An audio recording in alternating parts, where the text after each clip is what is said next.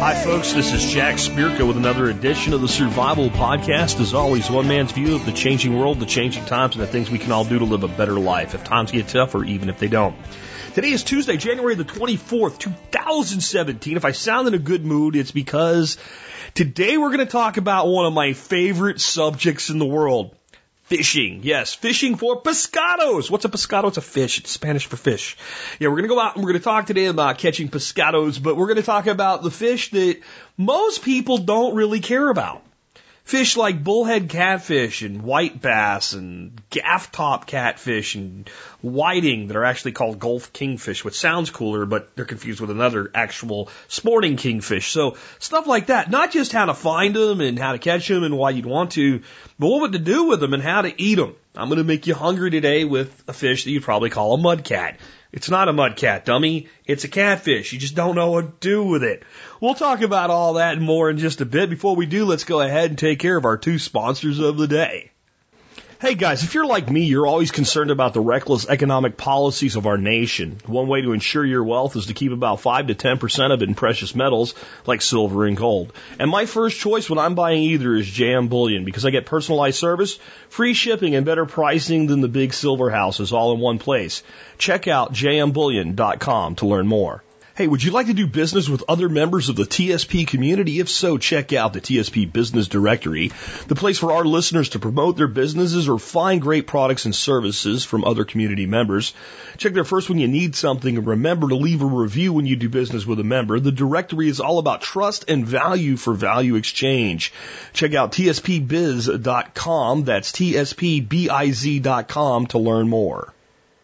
And our TSP Business Directory member of the day is Benjamin Elfson, the author of the award-winning prepper-themed children's book, The Land Without Color. You can get his book by following the link to his site from tspbiz.com.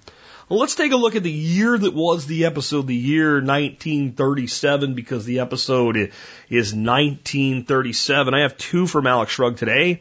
We have the Nanking event and the Nazis hire a solutions company. It's 1937. Everybody knows that the world is headed for a war where tens of millions of people will die. Um, and we're kind of bouncing between uh, Japan and uh, Germany. So today we'll stick with Germany. Before I read the part on Germany, though, notable births. Colin Powell is born this year. Uh, U.S. Army General and Secretary of State. Saddam Hussein, President of Iraq, is born this year. Entertainment. Bill Cosby, who's living, a comedian and actor, The Spy, uh, I Spy and The Cosby Show. Morgan Freeman living. He played God and Bruce Almighty and plays the president and everything else. Jane Fonda, who's living, um, who was in Barbarella and the China Syndrome. George Takei living. Star Trek's Mr. Sulu. FDR sent him to a concentration camp. Apparently the five-year-old Japanese American boy posed security risk to the United States. I'm appalled. Funny that Takei is a die-hard Democrat today, though. Just saying. George Carlin was born this year. Who he said the following: "When fascism when fascism comes to America, it will not be in brown or black shirts. It will not be in jack boots. It will be in Nike sneakers and smiley shirts."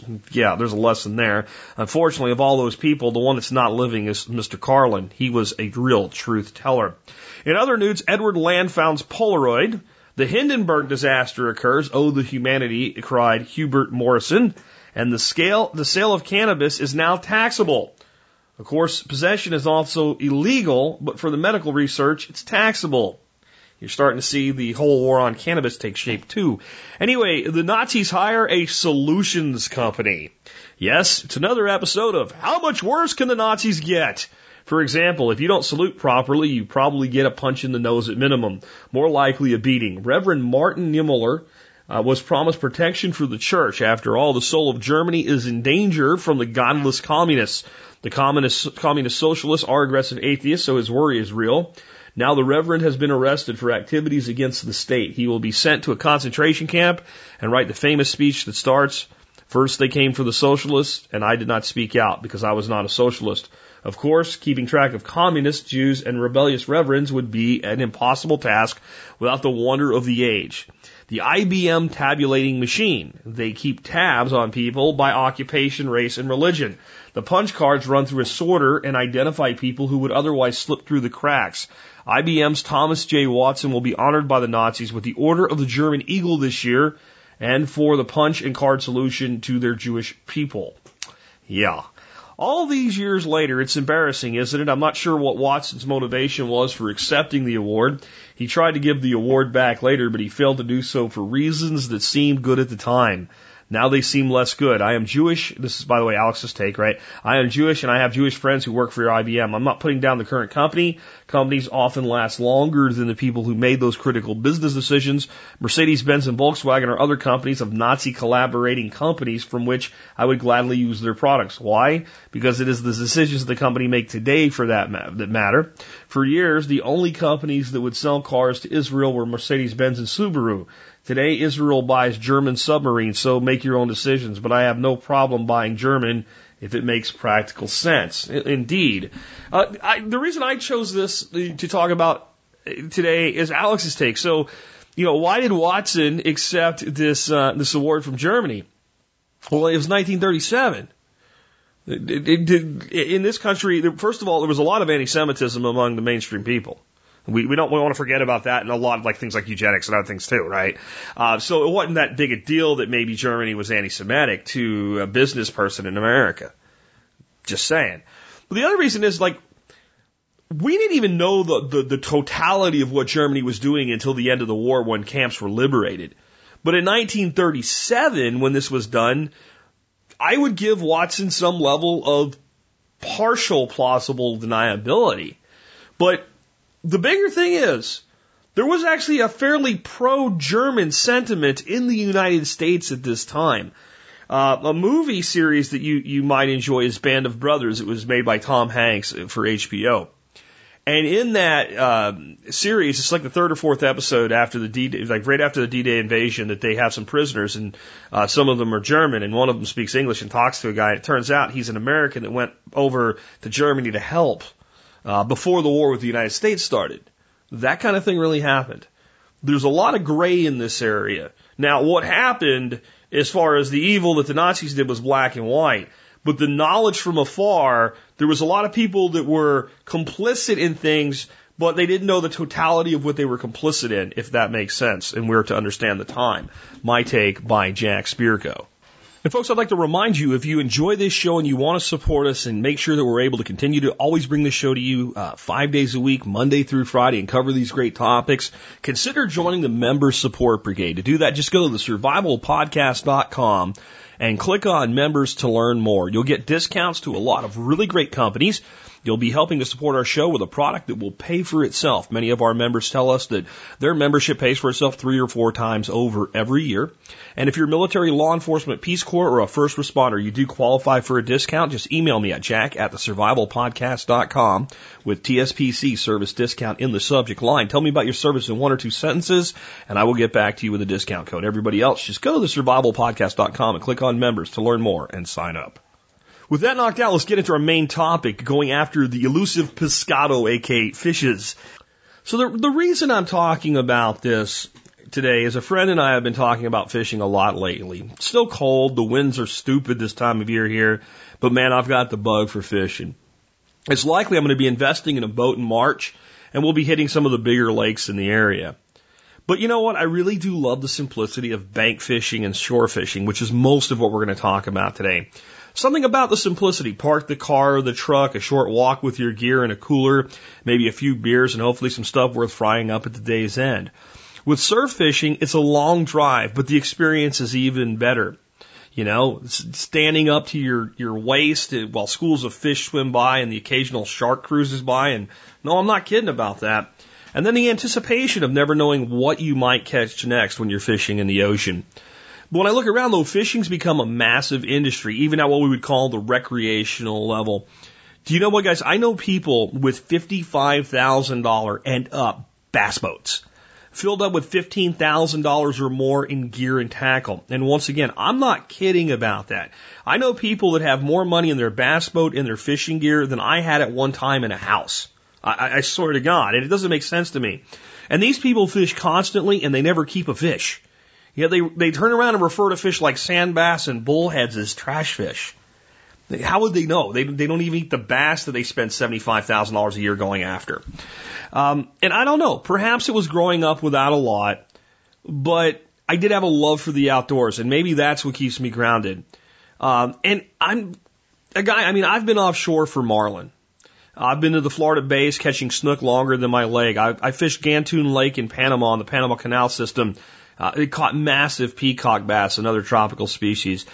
I've I've hiked deep into the mountains and fished for brook trout that to the day I caught them, I'd probably never seen a hook in their existence.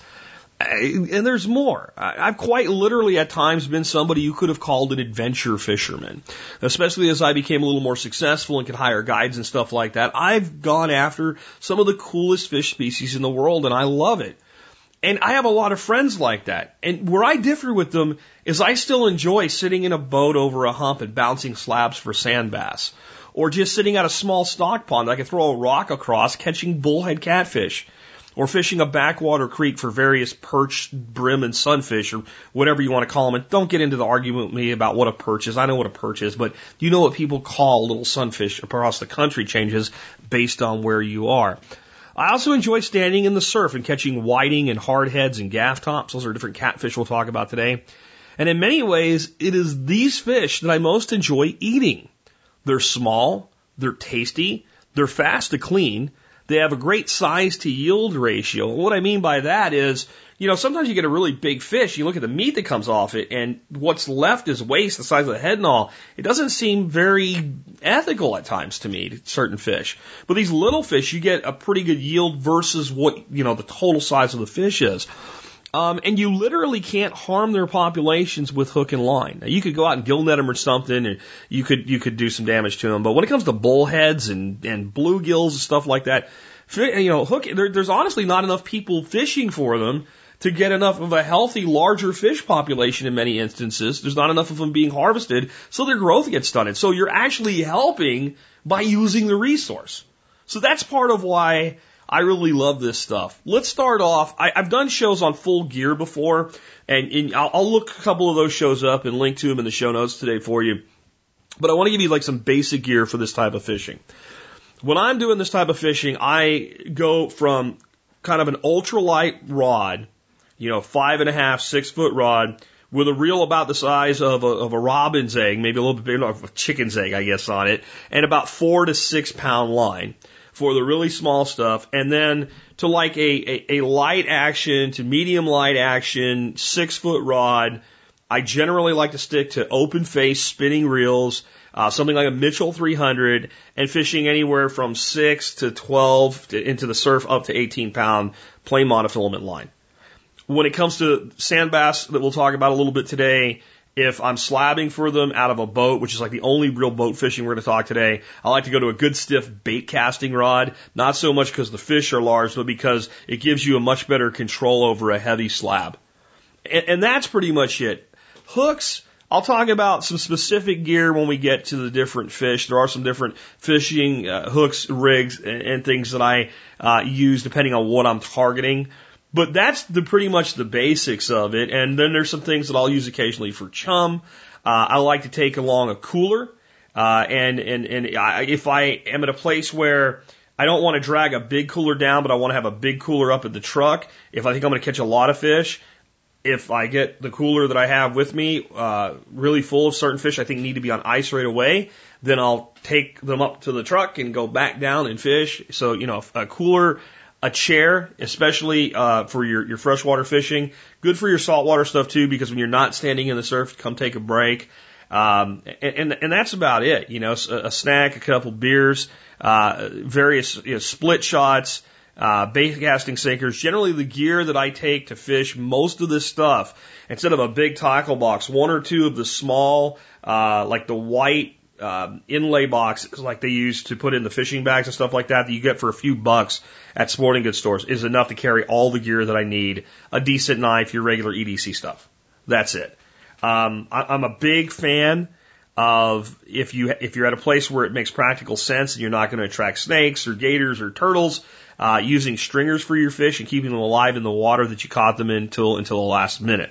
Uh, so I'm a big fan of a stringer or some sort of a stringer type solution or a fish basket, a wire fish basket. And we'll talk about a cool thing you can do with those today. I've never tried it, but I do remember it on TV and I know they make a purpose built thing to do it with now, but we'll tell you that as a little secret, uh, later on today. That's kind of the stuff. Uh, finding places to fish.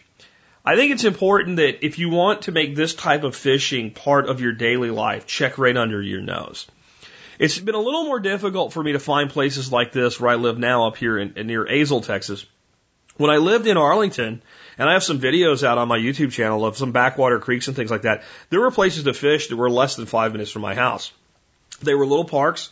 Usually when you went there, there was some guy fishing with his kid, trying to catch a little bluegill about the size of, you know, his thumb, uh, with a bobber the size of a softball on it, and you felt bad for him, but you stayed out of it. And there might be a couple kids here and there, and very few people actually fished the ponds in these parks. And when I started, you know, discovering what was in there, they were full of bullheads, they were full of channel cats, they were full of different types of sunfish and the backwater creeks in some ways were even better. And then there were some some ponds along this path through this three mile long park system uh, that nobody fished, and they were full of different fish. And, and they just didn't look like they would be. And then just down the road uh, from from the area I'm talking about now, there was a place where a creek crossed a road. And usually, if a creek crosses a road, that that that area is public easement on the sides of those roads, and you can go down and fish there. And it was a little bitty creek, but it kind of like made a small pond on both sides of this culvert that went under this road. And one day I'm like, I wonder if there's fish in there. And there wasn't nothing big in there, but there were there were you know various what we call perch in Texas, or you call brim in Florida, bluegills and other small sunfish, and and bullhead catfish. And I'm looking around right now trying to find more places like this.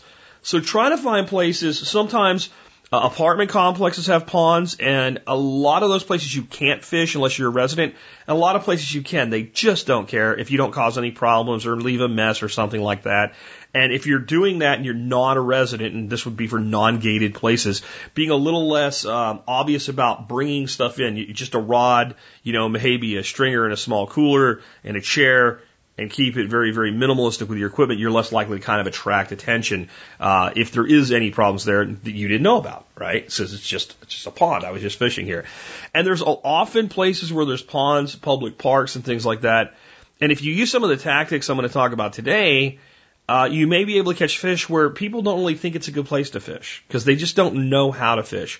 Creeks are great. When you can find creeks, a lot of times you find creeks and think, well, it's too small. If you can find public access area along creek systems and you follow them long enough, inevitably, even the smallest creek, you'll find deep holes. And, and the beauty of that is whatever lives in that creek goes in that hole. And sometimes those creeks are fairly uh, full in the spring, but in the drier season, the, they, they get skinnier and skinnier in their water, and the fish concentrate more and more in those holes. The same to be said with small rivers and streams and things like that. And this varies a lot across the country. Uh, I spent a lot of time in Pennsylvania, Florida, and Texas. Most of what I'm going to talk about today is more more true of places like Texas and Florida than Pennsylvania, but all of these things can also be true in Florida. Species generally a little bit more to some degree slanted towards southern species. Okay? So check everywhere. And, you know, realize that the stuff that's posted online, like this is a great spot, well, everybody knows that spot. It's finding these little backwaters, little eddies, little ponds that nobody really pays attention to. Sometimes old quarries, uh, old uh, like like gravel quarries and things like that. Sometimes you got to be careful with water quality, but but old like industrial sites, if they weren't chemical industrial sites, if they were just things, a lot of times they'll have ponds around them and things like that. Office parks often have ponds. Sometimes it's okay to fish there, sometimes it's not. Generally, you can get an answer pretty quick. Is there any harm if I fish here? And, and if you ask in 10 places and two say yes, and the other eight tell you to go pound sand, you found two new places to fish. So, so kind of think that way with finding spots. I want to talk before we get into some species that I like to target. How do you actually target a species? Um, it's really not complicated. But have you ever wondered? Have you ever watched like a fishing show and the guy's like, and, and they're not just catching largemouth bass, right? Today we're going to go out and catch walleyes. And then they go out and like they catch walleyes. Maybe occasionally they pick up a stray fish that's not what they were after, but they pick up walleyes. Or you hire a guide around here to go fishing for sand bass, and it's it's not the time of year when they're going upstream and they're like catching like stupid salmon that bite anything that flashes in front of them. They go out on this huge lake and then they catch 99% of what they catch are sand bass. Or you go out to fish in the ocean and you say, today we're really targeting whiting. And it's the easy fish to catch, but man, you just start catching whiting after whiting after. And once in a while, you might pick up a croaker or a, a, a drum or something like that. But like nine out of those ten fish are whiting. Have you ever wondered how fishermen that actually go out and say, "I'm going after this particular fish," and and not just on rare occasions, but over and over and over again, can go target those species. I think a lot of people think it's well, they know a good spot. And there's something to be said for that, but how do you find the good spot?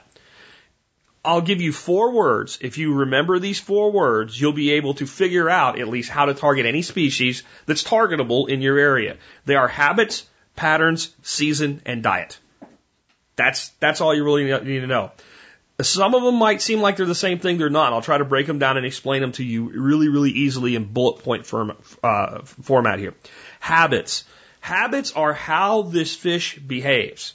Does it feed on the surface? Does it feed on the bottom? Does it feed in suspended water? Does it, does it do better when the water's cold or warm?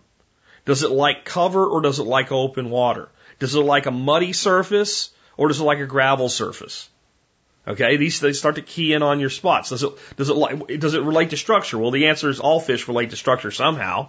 Well, what type of structure does it relate to? What are the things that make this creature what it is? What are its habits? The next one is patterns. And you might think that, again, you hear where you might think patterns is the same as habits. So uh, a pattern might be the, the, the fish are on a windy, rocky point that the wind's blowing up against. Sand bass will do that because it will blow shad up against there and they will go up there and they will feed on those shad. Okay. But it's not just a habit. It's a pattern because it's not universal. Only when the conditions are in that specific way, they'll pattern that way. So if there's a certain time of the day where it gets windy regularly in a lake with a lot of shad and sand bass, and you find those points, those fish will be there by pattern at that time. So we start by knowing their habitats and then we determine their pattern throughout the day. The next is seasons. And this really sort of is the same as patterns, but it's patterns at a macro level. So what time of year do these patterns and habitats end up with fish in a specific place that we can go get them? Right? Or when do fish run? For, for certain things, like when you look into saltwater and surf fishing, there's times of the year when certain species just do not exist near shore in a specific area. And then there's other times when they're running through their massive numbers because of migration or because of spawning activity or something like that. Or there's fish that when the water goes below a certain temperature, they just go dormant. You could hit them in the head with a bait and they'll just move over to the side if it wakes them up and they're just not going to eat. Or they go down into the mud and you can't get to them. And there's certain fish that when the water gets to a certain temperature, they'll suspend in what's called the thermocline, which is in most lakes around here around 18 to 22 feet. And what that means is you go below the thermocline and you have very low oxygen levels. You go in the thermocline, and just at the top of the thermocline, you have good, decent oxygen levels and the coolest water that you'll find in the lake. And as you go up, the water gets hotter and hotter and hotter. So the fish seeking the cool environment will suspend in the thermocline, the bait will suspend there, and everybody has a party. And if your bait's below the thermocline or too far above the thermocline at different times of the day, you're not going to catch them. Now we're back to patterns and habits. But that, that particular phenomenon known as a thermocline it only exists at that time of the year. And that's kind of beyond the scope of what we're talking about today because we're talking about mostly just bank fishing and stuff like that. But it's a good concrete example of how things change by the season and then it's reflected by the habits and patterns. And then the last and the one where most people start is diet. What does this thing primarily eat? Okay, so if we're going to target something like a pompano or a permit, a saltwater fish, and we're out there with shrimp, we could catch some. They'll eat a shrimp. But what we really want is a thing called a sand flea. They love sand fleas. Walleye and perch love leeches. I mean, they'll eat a lot of other things. We used to catch a lot of yellow perch on small, little, itty bitty, tiny sunfish. But man, yellow perch love leeches. Smallmouth bass will eat a worm. They'll eat a lot of things, but they love hellgrammites and they love uh, crayfish, specifically crayfish that have molted that are soft shelled. So either our bait or our lure targets the species based on its preferred food and, and what is the diet that's available to it right now. If there's something that, that is really abundant right now, that fish might key in on that and ignore everything else because it's like it's surrounded by donuts and, and, and you put a piece of cheese there. And it doesn't dislike cheese. It's all metaphorical right now, so you understand. It's not that it doesn't like cheese. It just prefers donuts, and there's more donuts than it can eat right now. So you need a donut or something more appealing than a donut to get to it. So that's that's how diet functions. And so let's take an actual way that we would target that. So if we look at the seasonality, in late spring, early summer, as the water's really beginning to warm up, whiting, also known as Gulf kingfish, move in toward the Texas shores. And they'll hang out in fairly shallow water, but where they really like to hang out is just to either side of a sandbar. So that's the pattern, that's the habitat, and that's the season. That's where those fish are at that particular time. And they really, they'll follow a pattern of there's more of them in there when the tide's high than when the tide's low. What is their, what is their primary thing they like to eat? Small crustaceans, shrimp, and anything that they can find really. They, they, anything that's, that's, that's, that's basically ocean based, including little pieces of themselves. And another part of their habit is where do they feed? They feed on the bottom. You can look at a whiting and you see that it's got a mouth that's designed to feed off the bottom.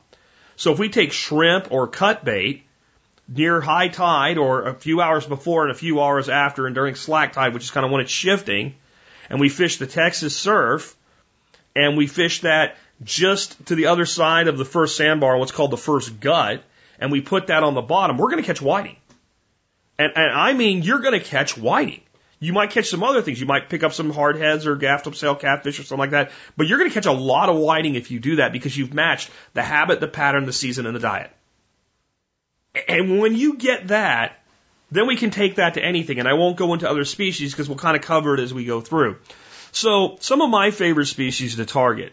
I love catfish and I love to fish for both bullhead and channel catfish. And the thing is, it's a weird thing actually. If you get a 10 inch bullhead, you can get more meat off of it than a 12 inch channel cat. They're just a thicker fish. They don't get as big as a channel cat. I actually prefer channel cat as a target species. But there's a lot of small lakes and ponds where I can catch tons of bullheads from 8 to 11 to 12 inches and not catch any channel cats. Or the, the city or whatever in a city pond like throws channel cats in there. There's not enough uh, food to support them. And you catch it like a 14 inch channel cat that's shaped like a snake. But the bullheads are fat and happy because they'll eat freaking anything. Especially fathead minnows, which are uh, around here. So let's let's let's run the pattern after a bullhead catfish. Um, what is the habitat of a bullhead catfish? They generally like soft bottoms, water deep enough that it's not too bright. They like to be able to burrow in things. They like to go into things. If you find a pond with a big culvert with more than a couple feet of water that stays in that culvert, and there's bullheads in it, there's bullheads in that culvert. I promise you. Anything that's like a, a, a cutout or a space, those fish like that. Um, their pattern is that they pretty much eat ravenously all year round except when it's too cold. Their other pattern is they are really active in the morning and the evening, but they'll pretty much eat all day long, except in hot temperatures, they're going to seek cool areas. Or they're going to go find a place and burrow in the mud and stay dormant until it cools down a little bit and they're not baking in the heat. They don't like to be too hot. They eat on the bottom and they'll also eat up to a foot or two off the bottom. They'll come up to take baits. They sense bait like all catfish do beyond just sight with, with smell. They actually can follow a central, kind of similar to the way a shark does. They have little barbels to detect things. So if we want to, if we want to catch bullhead catfish, we want to find a place where bullhead catfish are. We want to fish primarily in the evenings or the mornings or if we're going to fish in the afternoon, we want to do it in the time of year before it gets too hot or when it's begun to cool off a little bit. Or we want to target an area with deeper water, cool, shade, moving water, all of those things will attract bullheads. And we want to put a bait on the bottom or near the bottom. What do we fish with? I'll tell you my, my go-to favorite bait for bullhead catfish. Hot dogs. And not ballpark franks and not Joe Spooty brand or generic hot dogs. I don't know why but Oscar Mayer wieners. Not the chicken ones, not the kosher ones, just plain old Oscar Mayer hot dogs.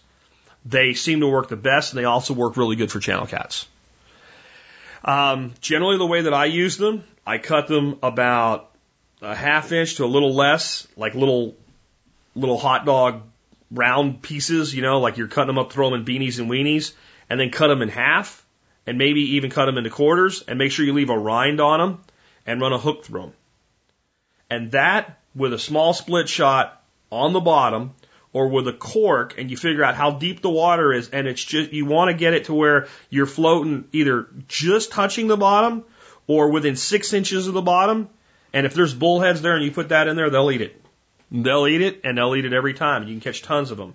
My favorite hook for bullheads is a Kahle, generally like a number four Kahle hook. A Kahle hook is somewhere between like a standard J hook and a circle hook. With most hooks, what you do, the fish takes it, you jerk, right? You set that hook. Circle hooks are really popular with catch and release anglers because as soon as that fish has that bait in his mouth and starts moving off, you just gently reel. And as, it, as the fish pulls away, the hook just embeds itself in the corner. A Kahle sort of does that, but it's not quite as aggressive in its turn as a circle hook, and you give it a little bit of a tug, just a little tug. And the big thing about a Kahle is it's kind of, for its size, it's kind of long, has a longer shank, and bullheads like to go, and same with channel cats, gulp and swallow that bait down. Okay? And so just that little reel and a little kind of a, a pullback jerk, and you're going to have a very high hook up ratio with bullheads. Other baits that work good for bullheads, uh, minnows. If you have a lake that's full of fathead minnows or any minnows that can be easily netted, two or three dead minnows, you just hook them right through on, on a Kahle hook on the bottom. They'll tear that up. Earthworms, they like earthworms. Um, prepared catfish baits and things like that. But I'm telling you, bullheads and, and, and hot dogs, it's insane. It's absolutely insane. Um, another thing you can do, this is true of any catfish species, is chum. And I'll give you a couple different ways to chum. One is when you go fishing and you take the stuff home to clean it at home because it's easier to do at home where you have proper stuff than in the mud on the side of a bank. You take a whole bunch of the, the, the guts and carcasses and put them into some sort of a cloth bag or you tie up something around them like a flour sack towel or something like that, tie them up and put that inside a Ziploc bag and throw that in the freezer. The other thing to put in there is put like a couple big weights in there, like, you know, two ounce uh, sandbag bait casting weights to make sure it's going to sink. And when you go fishing next time, grab one of those, take it with you, put it in your cooler so it doesn't stink until you get there, tie a rope around it and kind of throw it out in the area that you're fishing. And every once in a while, give it a tug, pull it in, throw it back out. As it defrosts, little stinks of that fish will start, and it will start drawing them in by scent. Another way you can do this is you get a can of dog food, like Alpo, punch a bunch of holes in it with a nail, tie a rope through two of those holes up at the top, make them a little bit bigger, so you can, uh, and then throw that in there, and that will bring catfish in. Do the rope thing so you don't be a pollutant asshole and you pull that stuff in at the end. You can dump all the fish guts out and clean out your rag and reuse it, uh, or just discard it. Uh, but you can leave those guts there for coons and what have you, or the other fish to eat. Uh, with your dog food, basically the best thing to do is pull it up and throw it away. Those are two great ways. Another good thing you can chum for catfish with, works really good for channel catfish, are range cubes. Range cubes look like giant rabbit pellets. You feed them to cattle as a protein supplement, and you want 18% protein or higher range cubes, and they'll sink.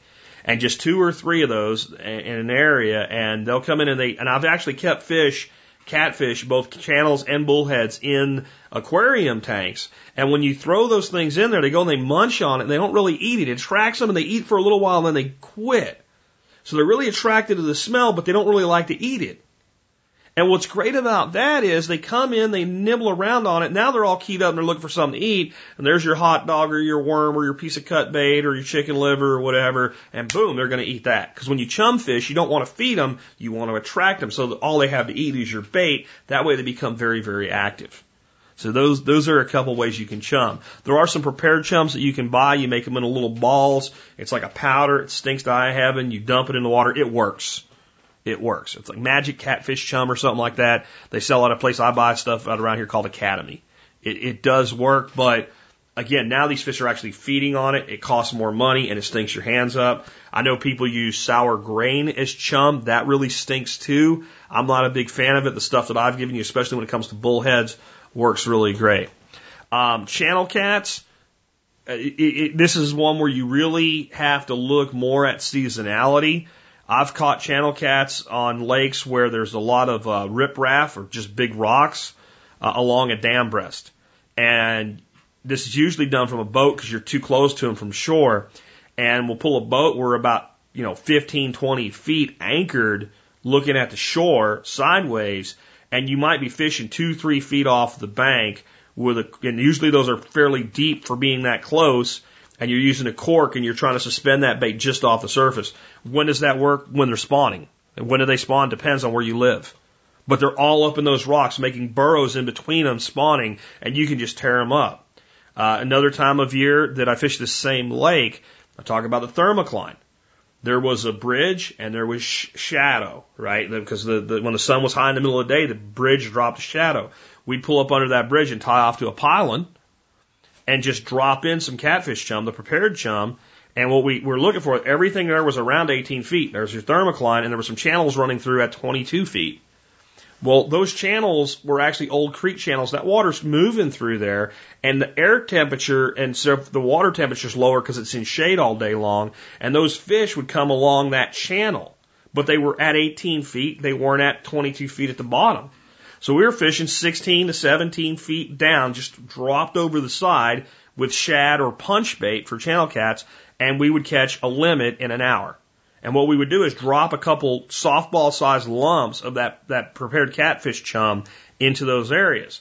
But what I did once I started building up my catch from that, as I did exactly what I said, I would get uh, all my guts and corpses from my last thing. I'd put them in a, in, not in a cloth bag this time, in a Ziploc bag. And when they're frozen, they'll sink. And I have a big chunk of frozen fish, and I just drop that in the water.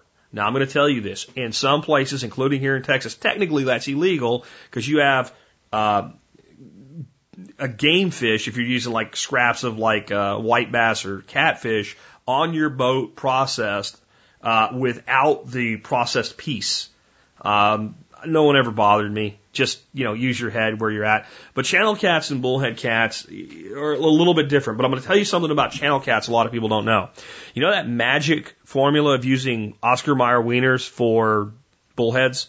Yeah, channel cats love them too. They absolutely love them, especially your smaller channel cats. When I say smaller, I'm talking fish from, you know, basic eating size 12, 14 inches up to about 24 inches. They just devour them the the key with hot dogs is if you put one in the water, you'll see this oil coming off of it, and I think that's what really attracts them. And you'll get about 15 minutes from a piece of hot dog with that oil emanating from it, where it'll kind of give up the ghost, and it, it's not real attractive to them anymore. So if you if you don't get a fish within 15 minutes, change the bait out, and always just plunk the, the, the bait you've taken off because it can't hurt out in the area you're fishing. It's chum. Um, if you're not getting bites in 15 to 30 minutes with bullheads or channel cats, you're in the wrong area. Or if you've patterned them, maybe they're just not there yet. Maybe it's worth waiting it out a little bit. But those are some things to think about targeting those species. And I really love these guys. Um, freshwater drum is another fish I like to catch and eat. And a lot of people think it's a trash fish. And these are people who have never eaten one. Um, they think it's like a carp because it's a bottom feeder. But what do drum eat? Well, drum eat mostly crustaceans uh, and and shellfish and things like that, and minnows and, and what have you. Uh, they are not eating mud. No fish eats mud. Fish eat stuff out of the mud, but no fish eats mud. This whole well, it lives on mud. No, it doesn't. You can't live on mud. Uh, they also eat uh, plankton, zooplankton, and and and, uh, and, and plant plankton both, especially when they're smaller. But the drum have a very um, white, somewhat firm, flaky flesh. They're one of the best eating freshwater fish I've ever eaten. Um, they remind me more of something like a, a, a saltwater fish in their firmness. Uh, they they clean very easily. They don't have like a billion bones that you got to get through. And I don't catch a lot of them, uh, but when I do catch an ice sized one, I keep them. I usually catch these in bigger lakes, and I usually catch them in areas that are kind of rocky. And it's always fishing on the bottom, usually targeting catfish. But the number one bait that I've caught them on are night crawlers. I don't know what it is. I know that they can't possibly find a lot of night crawlers, but I've been to a lot of places. You have a bait laying on the bottom with night crawlers, and boy, you'll pick up drum after drum after drum after drum. Uh, I've caught them on minnows. I've caught them on um, on crayfish. I've caught them on a lot of things, and crayfish would be a preferred uh, dietary item for them. But the number one thing I've consistently caught them on is worms. There's um, a Boy Scout camp that I used to, to chaperone for my, my son at on the Brazos River. And when I didn't have to be chaperoning and I was out there, I'd have my rod and I'd be down there fishing in the Brazos. And I caught probably two to one over everything else I caught out of the Brazos down there, uh, drum. And all I ever really fished with down there was night crawlers. And fish just fish on the bottom. And the river on the bottom is a little different than a lake because you got a uniform depth and sometimes they're not that deep. Uh, there's not a lot of suspended fish a lot of times. And fish are moving up and down and through a river. So I'd find a little eddy where fish would get a break moving up and down through there. And I caught bass, I caught catfish, I caught, but I caught a lot of drum. Uh, even caught some carp down there, caught a gar or two, but lots of drum, night crawlers, rocky areas on the bottom. And again, great tasting fish. Another fish I like to target, and this is one that most of the time, if you're going to be able to catch them consistently throughout the year, you do need a boat, and that's uh, sand bass. Now, sand bass have a spawning pattern, okay, in a particular season where they like to swim upstream like little salmon, and then they like to find a gravelly area to spawn in. So now we know season, we know habit, we know pattern. So now we need diet sand bass primarily eat small fish. They're a predatory wolf pack of fish. They like shad and glass minnows. So if we have either that as bait or we have a lure that emulates that, then we can target white bass in that spawning run. Here's the issue. That only happens for a few weeks every year. And not every lake that has lots of sand bass and it has the kind of stream or creek feeding it that they're going to swim up. So we have to understand, well, what, what changes in that season about their habit and pattern? Well, what are they attracted to? Gravel. Well, in these larger reservoirs where white bass like to, uh, to hang out, eh, where they can find gravel, is generally you find deep water and humps that come up to that magic number again of about 16 to 20 feet, 18 being optimum. Most of the time in these lakes around here in the south anyway, those humps if they're actual humps, they're not structure, they're not um, a brush pile, they're actually the bottom. Those are rocky. Those are rocky and gravelly. So that's the only rocky, gravelly place that they can find. So what do those fish do? They move up onto those rock piles and they spawn down there in 16, 18 feet of water. And if we bounce a slab, like a one ounce slab that looks like a dying bait fish on those uh, humps during that time of year, we're going to catch sand bass. Lots of them. For those who don't know, we also call these white bass. They look like a small striper. And legal size is about 10 inches here in Texas. Uh, a big one is 16 inches. You catch a lot of them in the 12 to 14 inch range, one and a half, two pounds. We catch doubles on them. They're a great fish to target. They're a great fish to eat, and the limit on them is 25. I don't know what they are where you are, but here a limit is 25 a day and no one will look at you sideways if you went out there and took a limit any day you wanted, like you're hurting the population or anything. Uh, these fish don't live a long time. I think their average lifespan is five years. They grow really fast. Um, a fish in its second year will be, be a legal fish. Sometimes we've actually caught fish you can tell they're young of year fish because it's the end of the season and a fish from the previous year would be larger and they're already 10 inches or, or damn close to it. And they were born in March and now we're talking about, you know, like November. They live on, again, shad and glass minnows. So we need to pattern that. So I gave you another example of patterning that. When they're not on those humps all day long spawning, they travel throughout their, their environment. And one of the places you'll find them on really windy days, the shad will get blown up against rocky points and they'll go in there and feed on those shad. In the time of year where it gets hot and that thermocline forms, they'll suspend right in the thermocline around structure. And if you can find an area like that, sometimes you can slab them, but you can also use a technique called hell pet, or you can use what's called a dipsy diver. And what we want is we want something that'll let us troll a boat and put a bait down at 18 feet. And there's a thing called a Hellbender, and uh, basically you take the hooks off. It's a big crankbait, and you put the little eye hooks that hold the hooks on back in with Loctite, or actually epoxy. You put a leader off the back, and you put a thing called a pet spoon in the back. You tow that about two miles an hour behind your boat through an area where you suspect these fish are. It'll run right at 18 feet and you'll start hitting sand bass, picking them up on each pass. So you can have one guy driving a boat. You can have rods out both sides, two guys fishing. You make a pass, you catch two fish. By the time the guy turns around, makes an S turn to come back around for another pass. Those fish are in the box, the rods are back down. And I mean, we've literally done that where we filled a box and the guy comes off running the boat for a while. We put 75 fish in a box in an hour because we're, we're following that habit, pattern, season, diet. We know where the fish is, what time of year it is, how it behaves, what season that we're in, and what the fish eats. And we're just lining those up. That's probably the most sophisticated one that I'll give you today. And the, the like I said, the one you will need um, a boat to really be able to target all year long, or at least through the majority of the year. However, if you're fishing larger lakes from a pier or shore, it's very important if you want to make sure you can take targets of opportunity. Sometimes you'll see sand bass moving close to shore and the water will look like it's boiling. That's because they're running shad. If they're doing that and you have a rod sitting by with something heavy that you can get out to them with that's kind of a top water bait that, that looks like a struggling bait fish, for as long as they're there, every cast you'll catch one. I'm, I'm dead serious on that. And I use slabs, which are considered a deep water bait, as a top water bait with a heavy action, medium heavy action bait cast rod. You can zing that thing out there about 100 yards and you reel fast and hold it up high and slap it across the surface. And I've caught a lot of sand bass like that. We'll be fishing sometimes and we're doing what we're talking about earlier. We're bouncing baits off the bottom, catching sand bass, and all of a sudden a school pops up. And instead of switching rods out, we just zing that slab out over there and keep it high. So there's there's a lot of ways you can target them, and knowing their behavior, when you see it, you know what that is. You get a bait out there, you keep it high, you catch fish.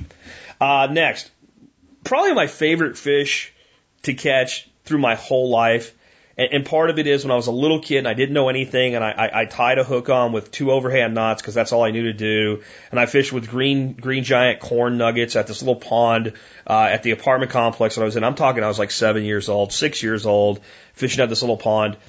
I, I could always catch some, and that was, you know, bluegill, sunfish, perch, whatever you want to call them, sunnies, right? In, in Pennsylvania, they're sunnies. In Florida, they're brim. In Texas, they're perch. And, and boy, I posted a video where I called one a perch on YouTube, and I had so many comments. That's not a perch. You're so stupid. There's white perch and yellow. Yes, I know, I know, but this is regional. It's what people refer to them as. They just refer to them in this part of the country as perch, various little sunfish and probably the the king of them in and being able to find them and, and getting some size on them where they're worth catching are bluegill. Uh, but there's also things like red ear sunfish, red belly sunfish, warmouth bass, all of these little these you know green sunfish. There's some of these stock ponds. There's hybrid uh, sunfish where they cross like I think bluegill and green sunfish, and uh, they're they're all great. The biggest problem generally is catching them in large enough size to make them worth filleting and keeping. And kind of the, the, the, the way that I look at getting that done often is find where you're catching lots of them and little ones and just start working your bait a little further and further out. And the bigger fish that are less afraid of being eaten by a bass or something like that will often be just beyond them. Sometimes, even though bluegill tend to feed on the surface and as suspended fish, they will hold near the bottom. The larger fish will. And a kind of almost like a saltwater rig where you have like a a quarter ounce or a half ounce bait casting sinker at the end of your line and you have a, a, a hook off to the side about 18 inches above the weight that lets you hold the line as a tight line and it, and it will so the weight's laying on the bottom but your bait will be sitting you know oh uh, eight inches to six inches off the bottom. That puts it more in that fish's area, and you're on a tie line so you can feel exactly when they pick them up. That's a good way to target larger bluegills. Another way, and this works for other fish species as well, to suspend a bait like a worm uh, a little bit off the bottom.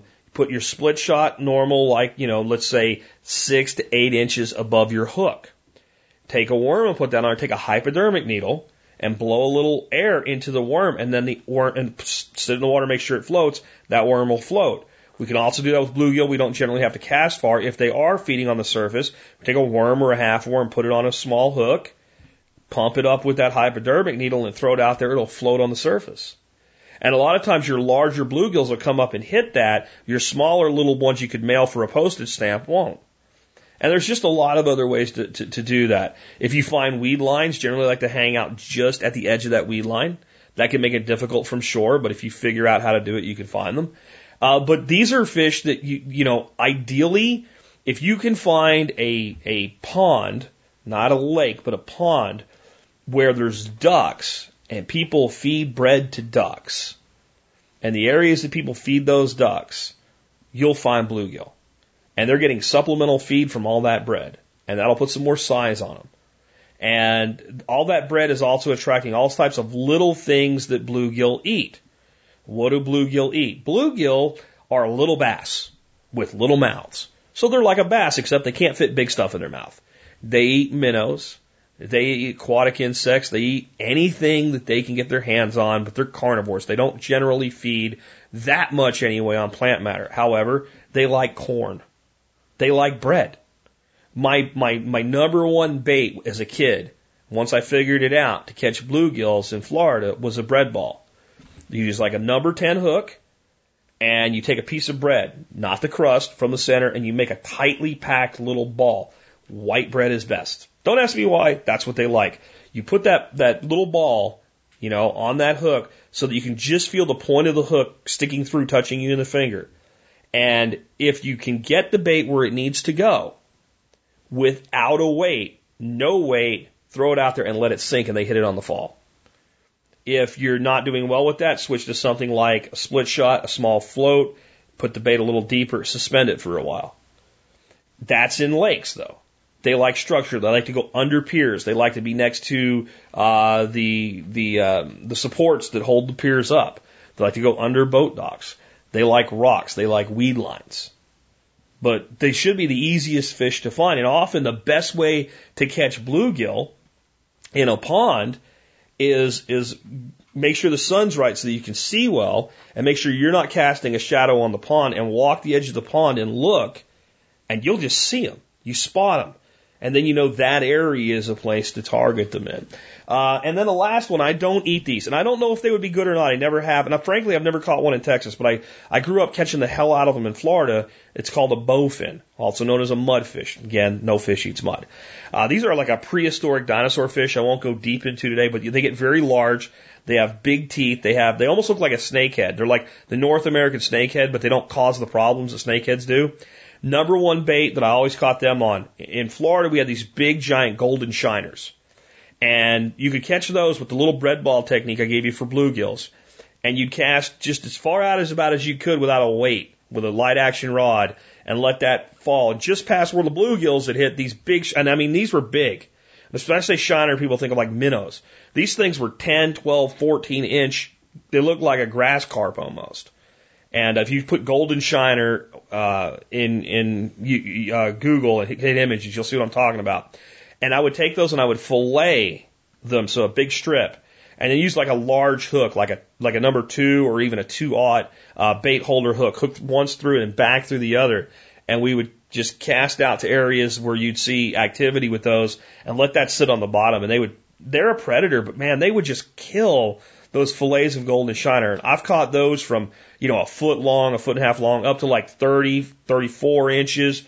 Big, huge, hard fighting fish, and they're just fun. If you find them in the area, try cut bait on them. I've seen that work better than lures and, and, and, and live minnows and everything else. For some reason, a fillet of a of soft fleshed fish like a shiner, they just really seem to like that. And they like it better than a small one whole. The one that's cut like that, I don't know if it's a scent thing or whatever, but boy, they used to hammer the crap out of it. Moving on to saltwater. Um, I'm going to cover these two together, gaff top and hardhead catfish. These are considered the ultimate trash fish by almost everybody out there that fishes saltwater, especially bays and surf. Uh, they're pretty good at stealing shrimp. Uh, of course, how do you know that's what stole your shrimp? How do you know it wasn't a small whiting? You don't, but you finally catch a hardhead and it's his fault.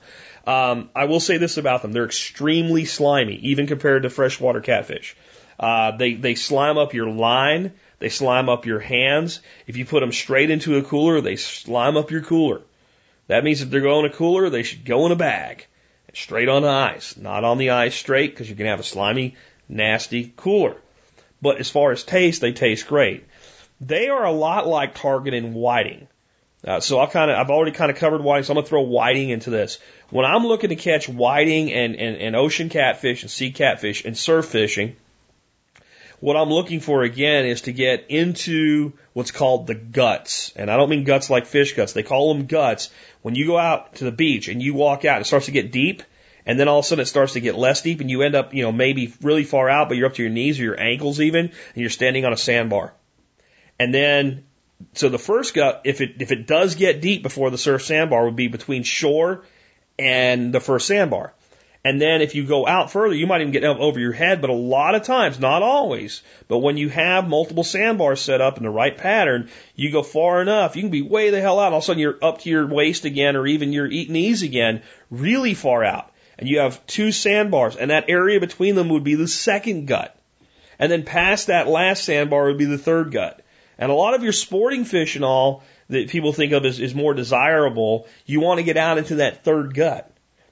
But your your whiting and your hardheads, which is why a lot of those those sporting fish end up coming in eventually for for feeding, in that second gut or even the first gut is where you want to be. You want a bait on the bottom. I usually start out with shrimp because I can buy shrimp at the grocery store and use it for bait, and it will cost me less in the end than buying shrimp at the bait shop and getting crappy shrimp. You want to use wild caught shrimp, cut them into small pieces, put them onto a bait holder hook, depending on the size of the fish you're catching, anything from like a, a number eight all the way up to like a two aught or even bigger, depending on what's in the surf that day. Weight about 18 inches behind the, the hook and fish the bottom and the guts.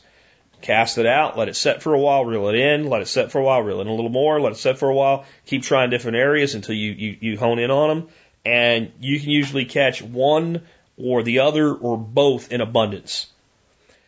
What I'm looking for with the gaff tops and the hardheads are generally fish about 12 inches long and bigger. Those smaller ones can be prepared, and I'm going to give you a way to do catfish I just learned. And I don't know if it works with ocean cats, but I know it works with bullheads. It's really cool.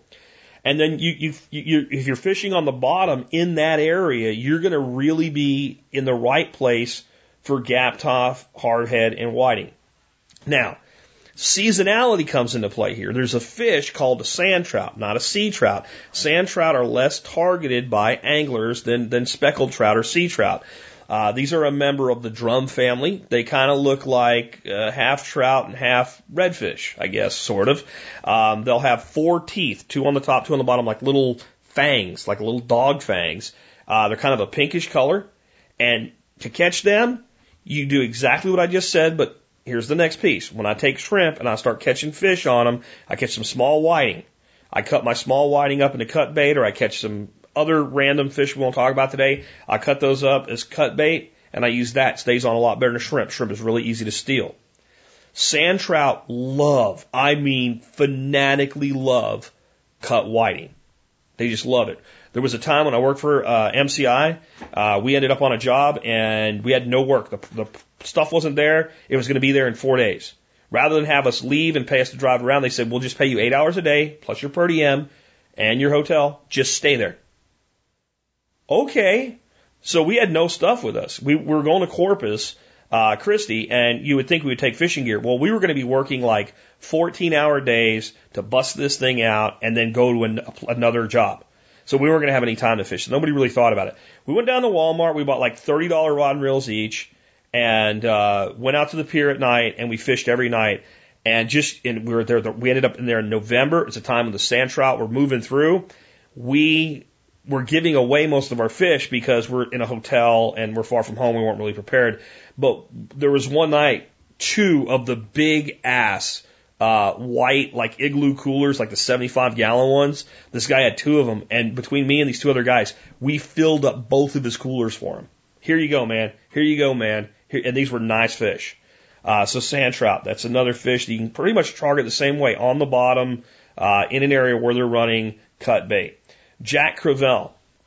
Jack, Jack Crevalle, generally speaking, I catch on lures like, like spinners or spoons or live bait, like threadfin shad or something you catch with a, with a cast net. But I've caught them also fishing the bottom for whiting and other things like that. And that's what I love about the ocean. You never know what you're going to pick up. Most people toss Jack Crevalle away. Um, if you fillet a Jack Crevalle and there's this big red line and you cut that red line out, it kind of sort of tastes like halfway to tuna, like good tuna, like blackfin, but not quite all the way there. And it's a good eating fish. I don't know why people throw them away. I won't go deep into them today for the, for the sake of, of the length of the show, but let's just say that if you check into them, you'll probably find that if you can get access to shore fishing anywhere in the, from Texas over to Florida, way up past the Carolinas, there's probably potential to pick up Jack Crevalle in the surf. And, and they're really great fish. Uh, we also catch croaker I won't get into how because it's pretty much the same as whiting, but it's based on when they're moving and how big they are. It's another fish people throw back. They use little ones for bait. Um, I treat them like sand trout and whiting when it comes to cooking them, which I'll talk about in a second. And another fish that I really like to pick up in the surf that a lot of people kind of, not as bad, but a lot of people kind of look down on are bluefish because they're oily. And, and bluefish are another great fish. I have never caught a bluefish in Texas. My understanding is that you can catch bluefish in Texas.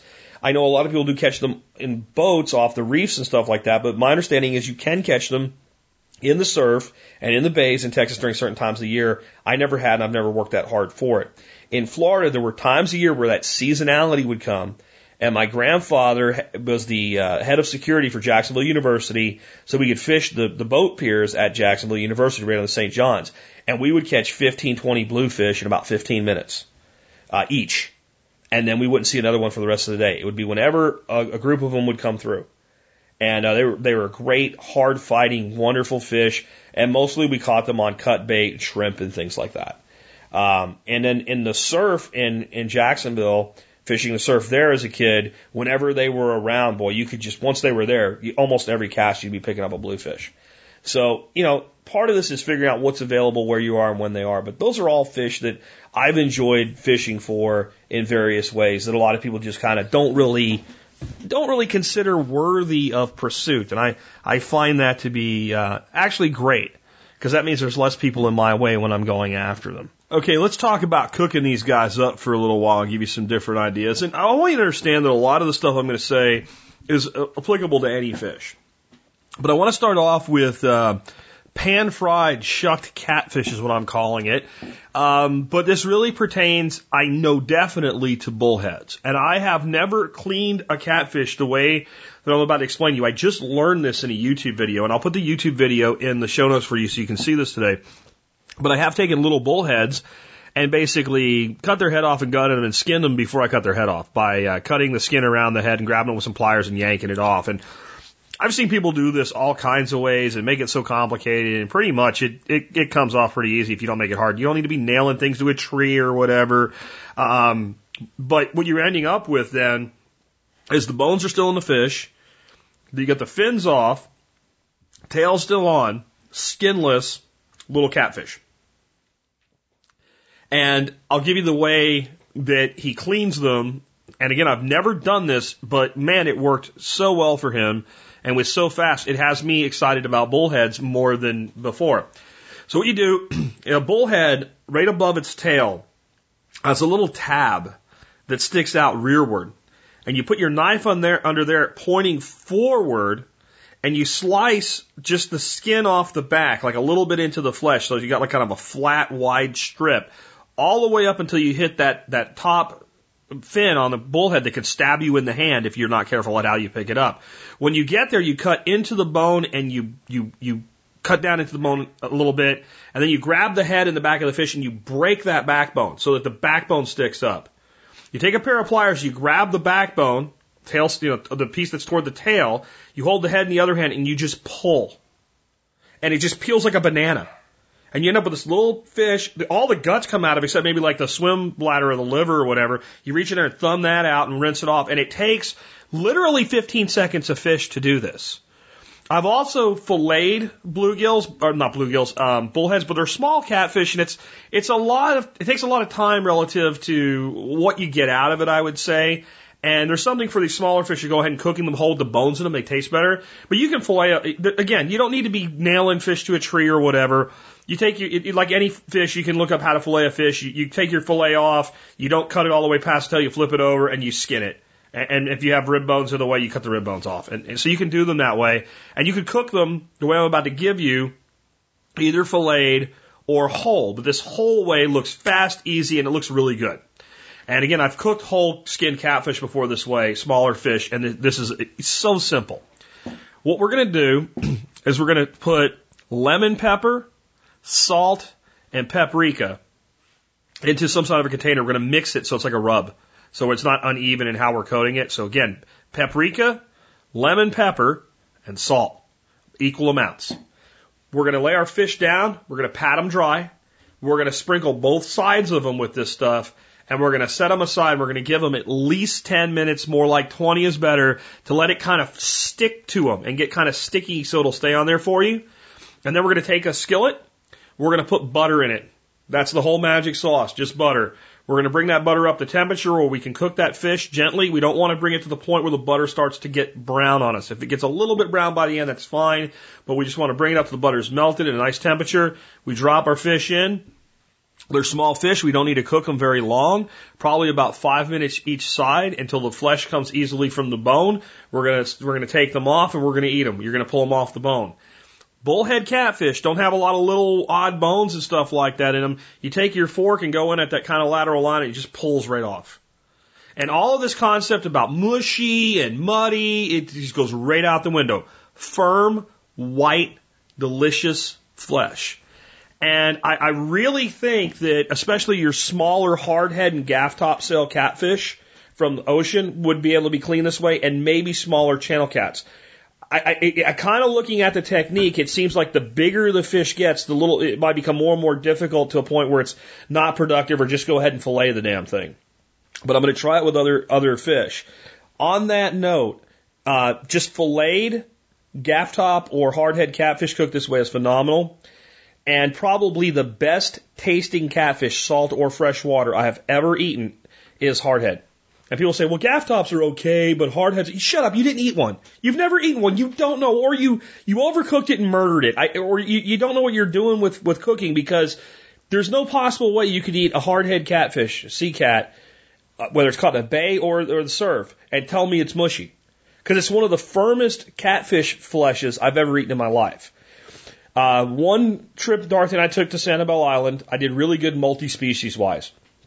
Uh, in a single day for the grill, I had a pompano, I had a Spanish mackerel, I had a, a, a speck trout, and I had a, uh, a, a relatively small hardhead cat. I filleted them all, so we had four, you know, kind of small fillets each, with no idea of what, which one was which, and these were just cut, salt and pepper, thrown on the grill with a little foil so they didn't fall through, right? With no idea which one was which, Dorothy preferred the hardhead catfish to every other fish there. Number two was the pompano. Um, and I don't remember how the other ones worked, but the pompano she liked next.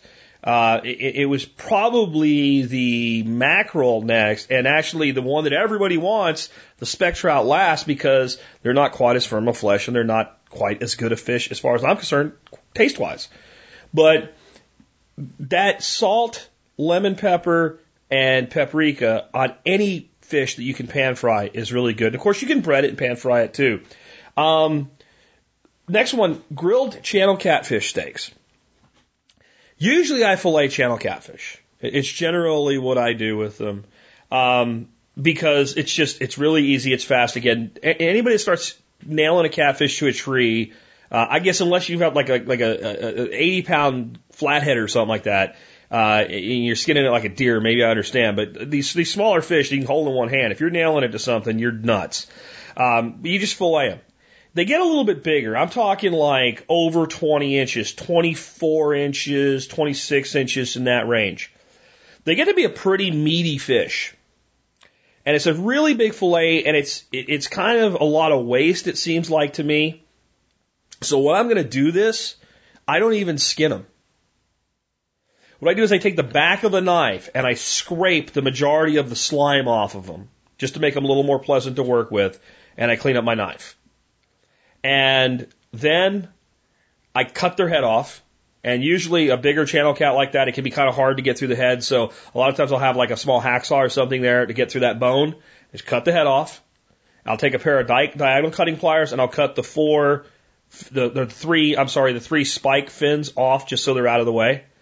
And then I'll just cut about an inch thick, like little like if you think of like shark steak or tuna steak or something like that, with the bone in, just straight through, boom, boom, boom, boom, boom, until you get down to like where the tail gets kind of small, and I'll fillet that off and skin that, and then you got two small fillets you put aside. The rest are either round or a salmon steak is the way I'm, I'm describing this, right? And it's got the skin on it. The skin doesn't matter. You got all that flesh, the, the surface of the flesh you're looking at head on, and a little layer of skin around it. It's not worth skinning.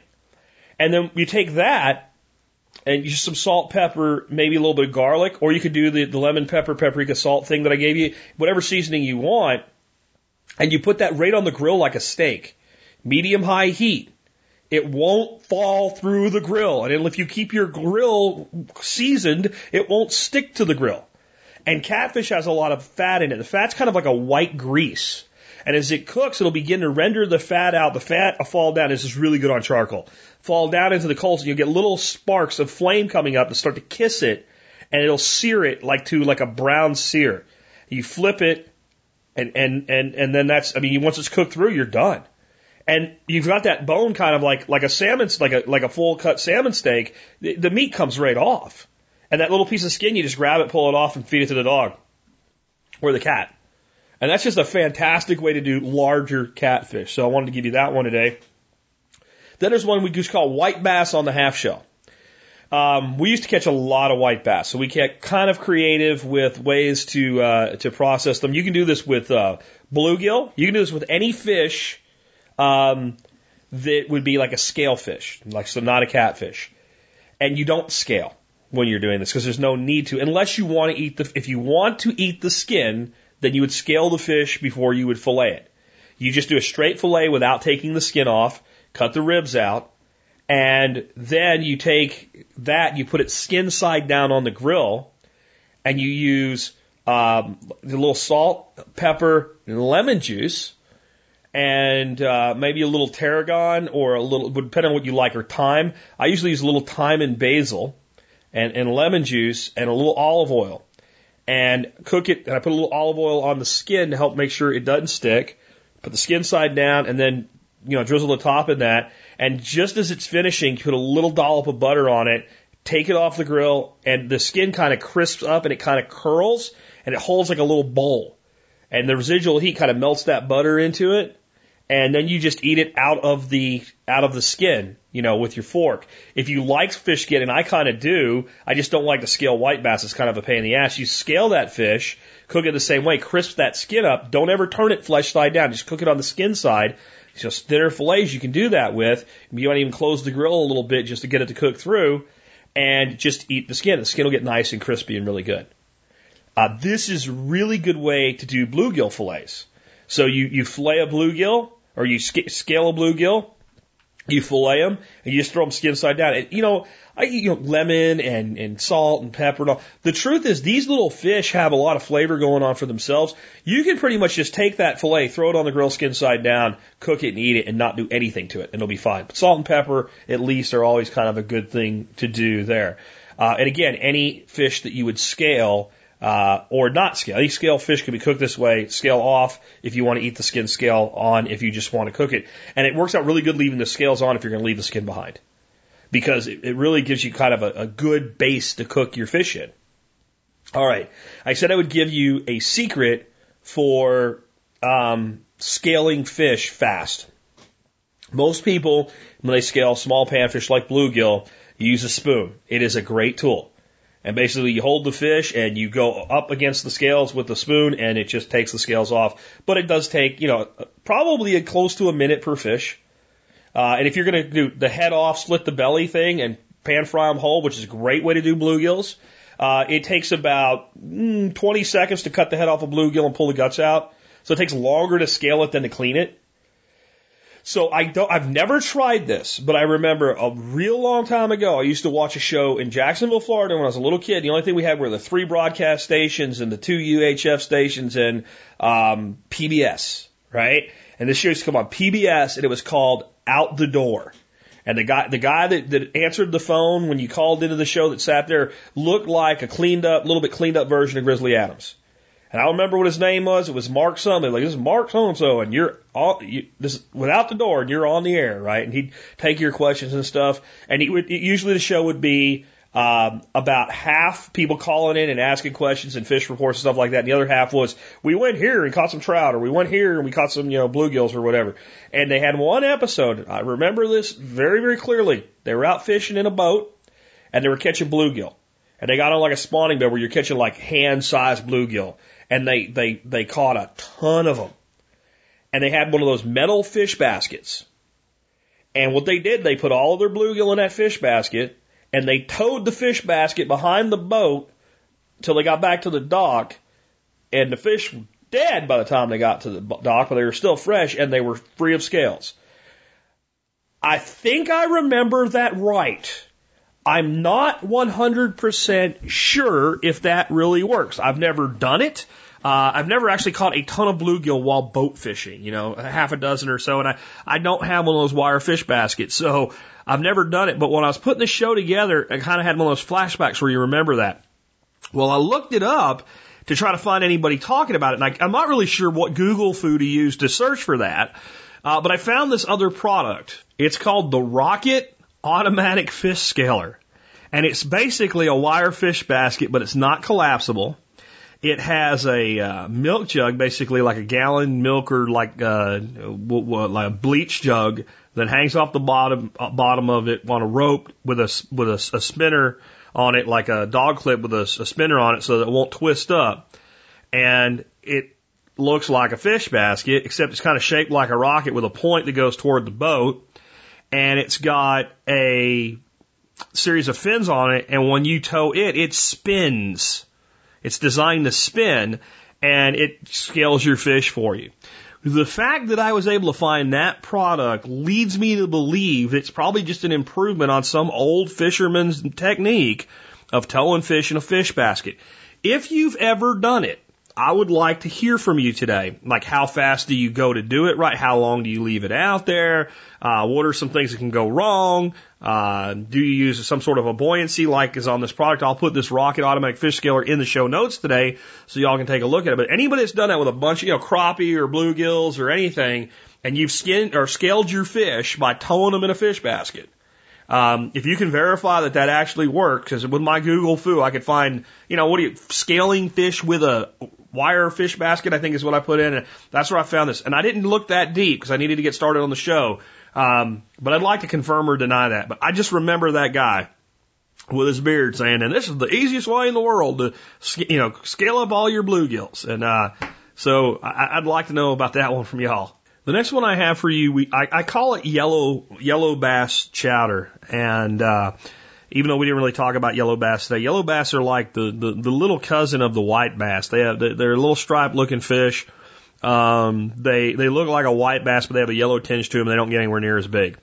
And sometimes certain lakes, when you're out white bass fishing, if, if a school of those things move in, you, you, even if there's white bass there, you never catch any. You just catch these little yellow guys left and right. And they'll be seven, eight inches, and when you're lucky, nine inches, really lucky at nine inches. Lots of them. And they're jerks. I mean, they're just aggressive because I guess they have to be, but I've, you know, fished with a slab that's like an inch and a half long and, and caught a three inch yellow bass. I mean, that's, they'll, they'll hit anything. They just, they'll go for it.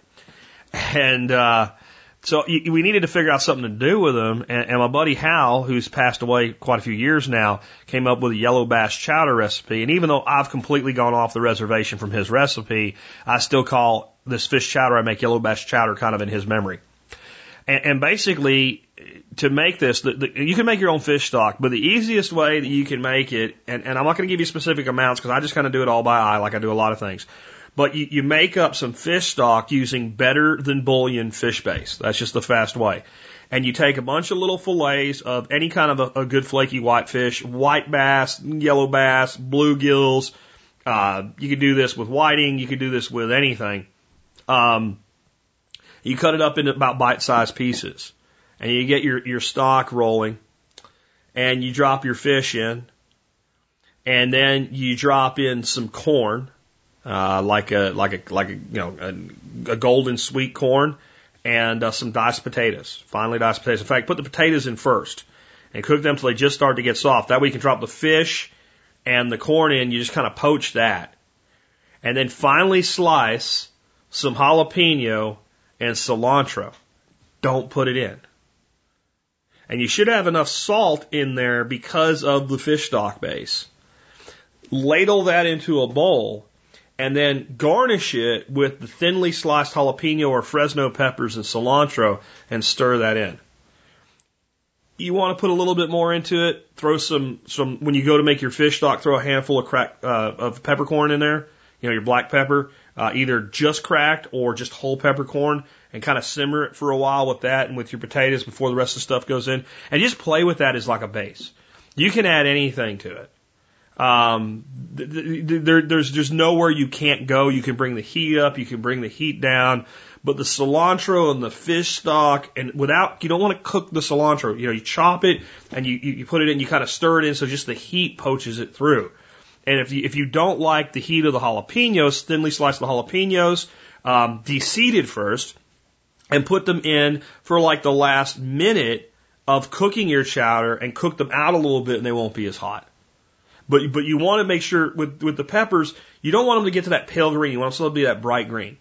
And again, you can do that. That's kind of like I took Hal's, which was more like uh, cream in it and, and more like a, a take on my uh, New England clam chowder, and I took it to the, the. It's not even his recipe anymore, right? It just you do things for people you remember, right? Hal Dodds Yellow Yellow Bass by Jack Spirko, and uh, more like a Thai you know, like a Thai cuisine there. And it's, it's so simple. It's, it's literally a few minutes to make. You get your water boiling, you dissolve your better than bouillon base in it, you throw your, your cubed potatoes in there, you, you, you test them with a fork. When they're just about fork tender, you throw your, your corn and your fish in and you, you stew that off into your bowl, peppers and cilantro and just freaking dynamite. Absolutely dynamite. A little bit of lemon juice works really good in there. Uh, really good, or lime juice. Lime juice uh, is another great addition. And I don't like to cook that in there.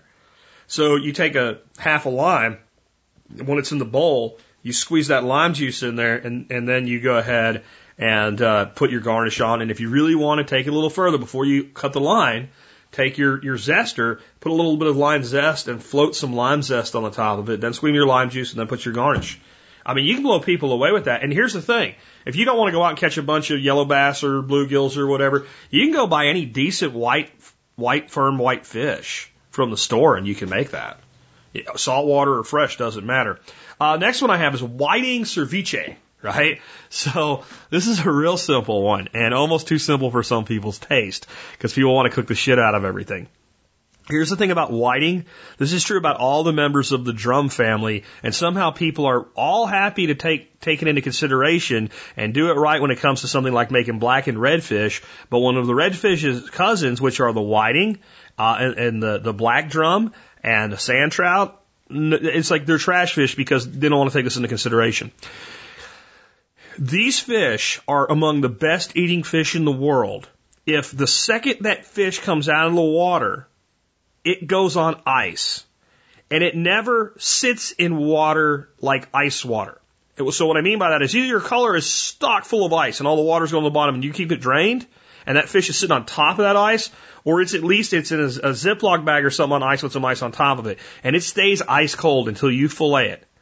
And when you, or you prepare it however you're going to play, prepare it. And the second you prepare it, you either cook it or you freeze it. That, I mean, that second it goes from being stiff and cold to stiff and cold in the freezer. One or the other, or it gets really soft. It doesn't taste bad, but it just doesn't hold its it, its its consistently well consistency well for you.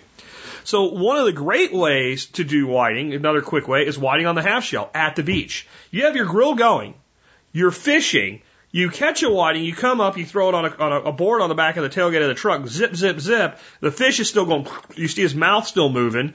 You, you figure out whatever's left there's maybe for bait, and the fillets go straight skin side down on the grill.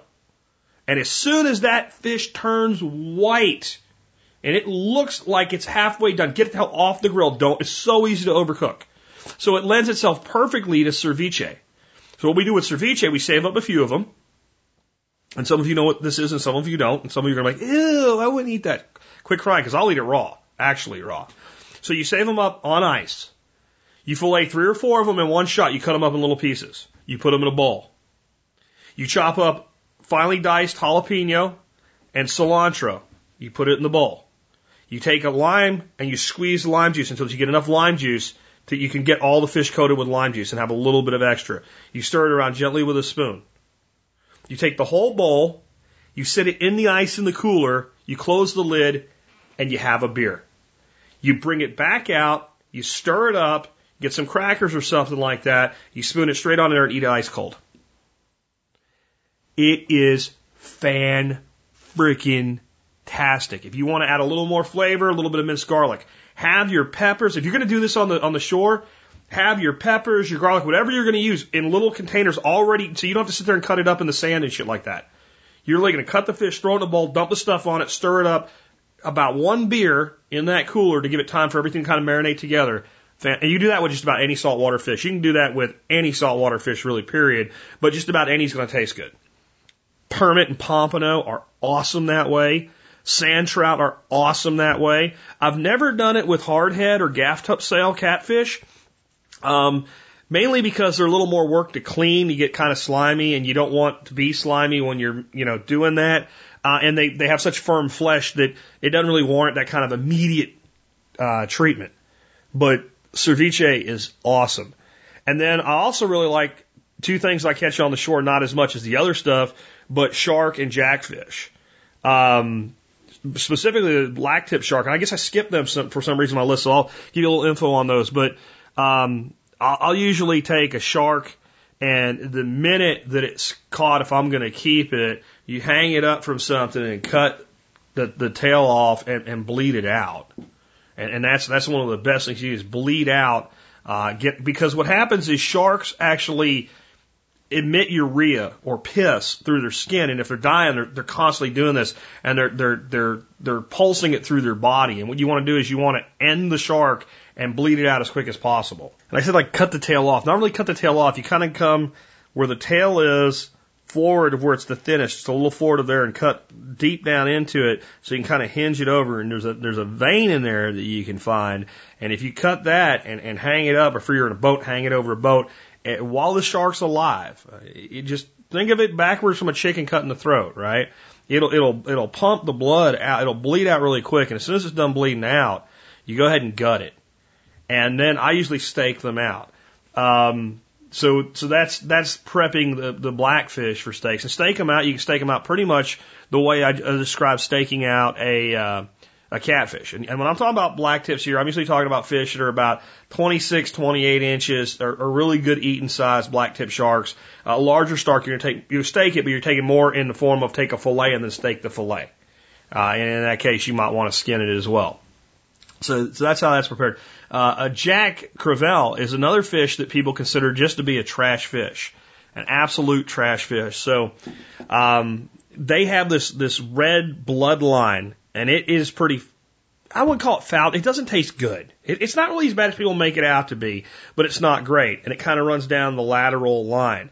So you take your fillet off a jack and you skin it like anything else, and then you you cut on both sides of that red lateral line, you cut that off, and then you end up with two fillets, a smaller one and a larger one, and either one of those just salt and pepper and thrown on the grill. They're, they're just fantastic like that. You don't have to do anything special with them at all.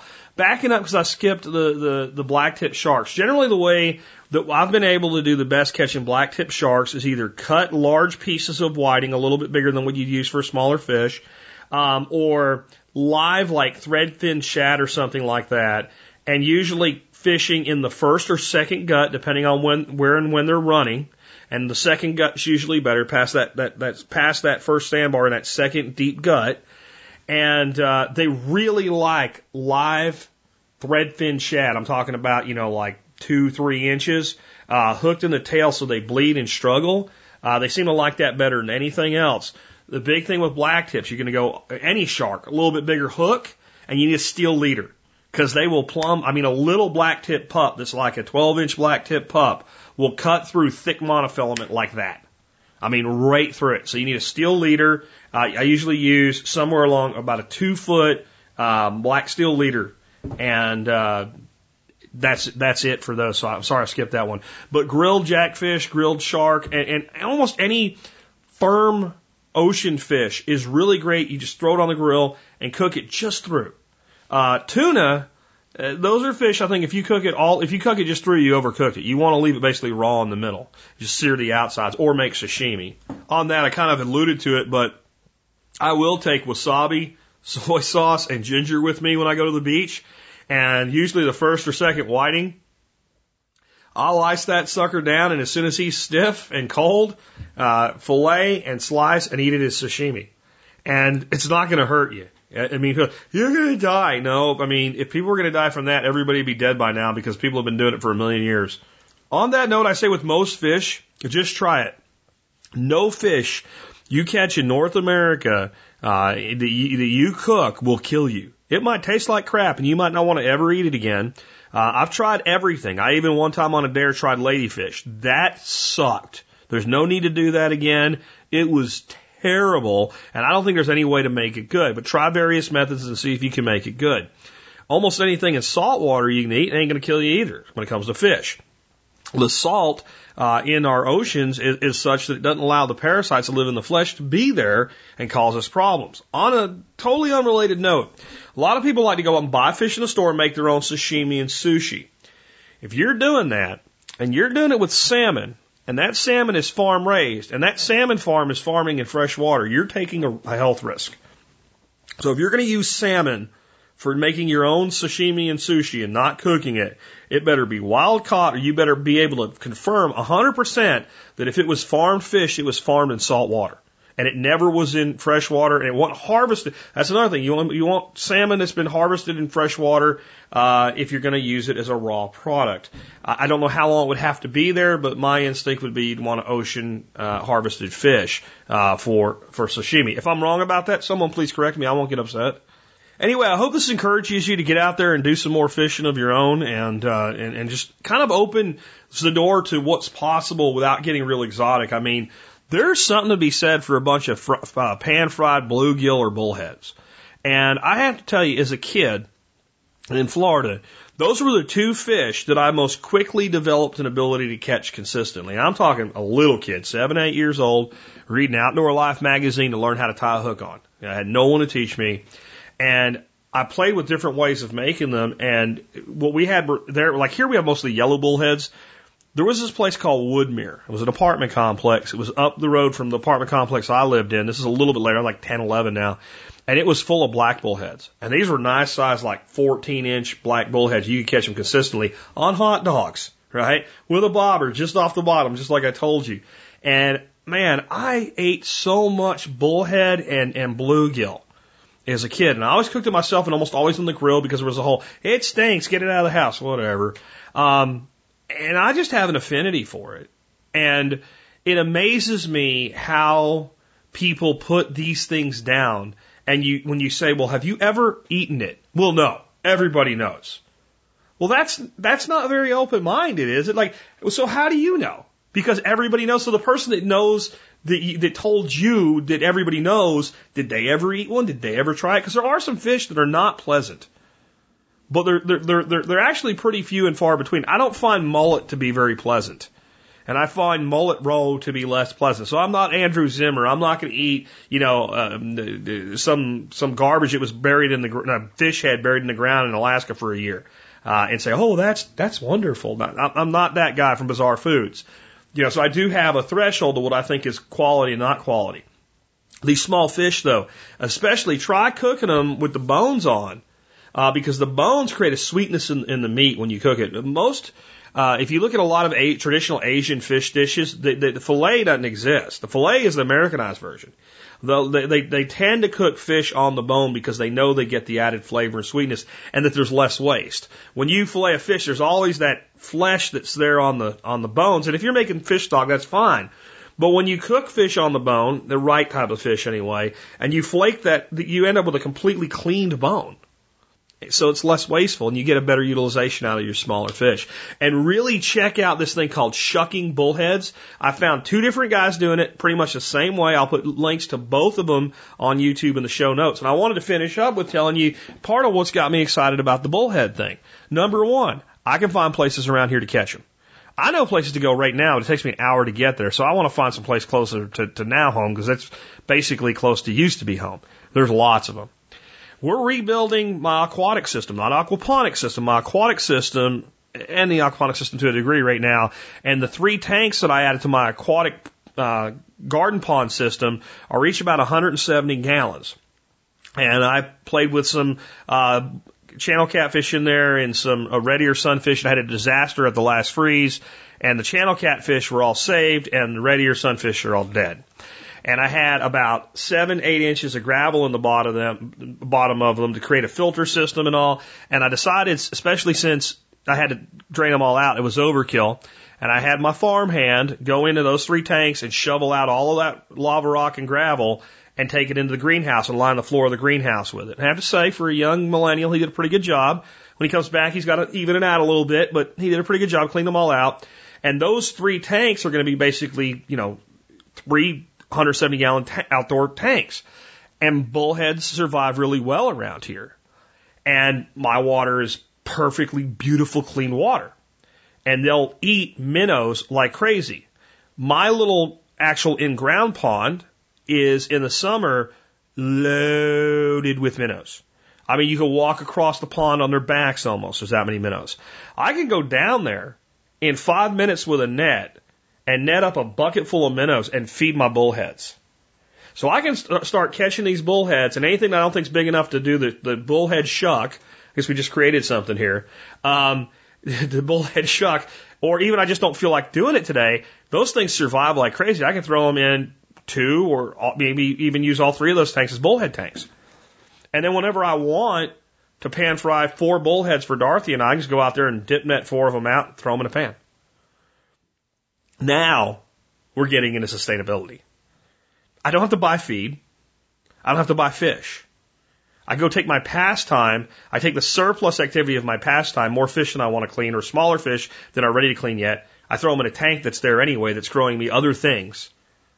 And it maintains them or builds them up to a size that they're harvestable. And and this is something that, that my buddy David and I are, are looking more and more into. He's been doing this really intensively with his his property in Fort Worth for quite a few years now. And he's using my property to test some ideas, and I'm always testing ideas. And I'll, let you know, kind of leaking this.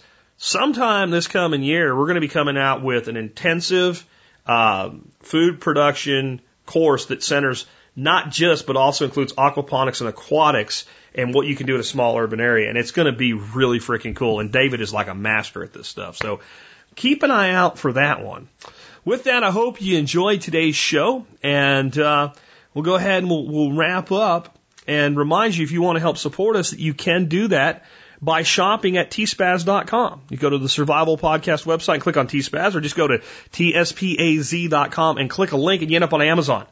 When you get to Amazon, you buy the stuff you were going to buy on Amazon anyway. And after you buy that stuff, they ship it to your house. It costs you the same money. You don't do anything else and you've supported the show. Or at T-Spaz, you can also click on the link to see our reviews of our items of the day. Today, we're continuing our project for 2017 for, for folks that, that don't have a basic gun maintenance kit, building out a gun maintenance kit. Last week, the product that I recommended was a set of punches, a really great set of punches for driving out pins and putting pins back in and things like that. If you're going to use a punch, you need a hammer. So today I have a set of hammers for you. They're by a company called Novell. It's a three ball peen hammer set. And it's a two ounce, a four ounce, and an eight ounce hammer. The, re- the reason I did this is I, you know, when I think about all the little little things I do with my guns, the thing I reach for the most when it comes to a hammer is my little two ounce hammer. A lot of two ounce hammers are junk. They're garbage. A lot of two ounce hammers are really made for jewelers. They're not really made for things like we're going to do with them with a gun maintenance kit. Number one thing I reach for. The number two hammer that I reach for is a four ounce ball peen hammer. And when I reach for that is when I have something that's a little bit stuck and I want to come out and get a little more thump, a little more whack. I hardly ever use an eight ounce ball peen hammer on my guns. But when I looked at this kit, for about 54 bucks. And these are US made drop forge hickory handled uh, hammers with warranty. Well made, well reviewed. I thought this is the set because the way to look at it is you take the two and the four ounce hammer, you put it with your gun kit, and you take this eight ounce hammer, consider it a bonus, and put it with your regular tools. And if you need a heavier hammer, go get it. Now, with gunsmithing, there are times when you want like uh, uh, what, what they'll call a gunsmithing hammer with like a, a plastic tip or a brass tip or something like that on it. We'll have another hammer I'll recommend in the future that you can do for that. Or you might want something like a dead blow or a plastic mallet. There's a video in my review today of a guy that's a full-time gunsmith. That's all he does for a living. When I started researching these hammers, I came across his video.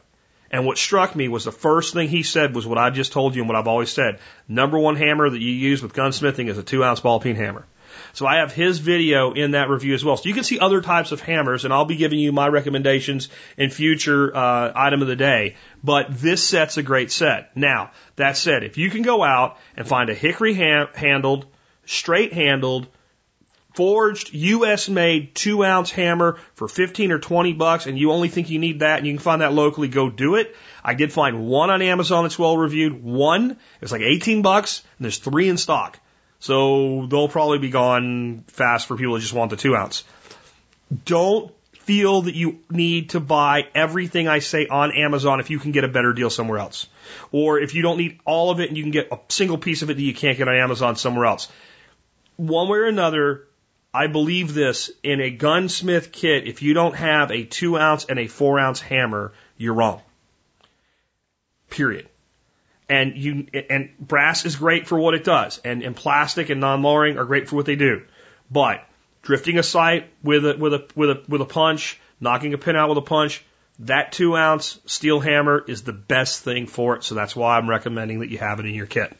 And with that, let's get into our song of the day. I was thinking about a song for today and this is all about fishing and no deep meaning or anything like this, except I did mention my buddy Hal Dodd. My buddy Hal Dodd loved the song that you're about to hear. I'm not even going to give you the title. You'll know when you hear it if you've heard it before.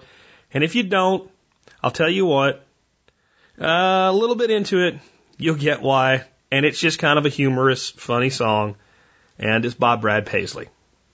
Well, I'll give you the title. It's called I'm Gonna Miss Her. And with that, this has been Jack Spirko with another edition of the Survival Podcast, helping you figure out how to live that better life if times get tough or even if they don't.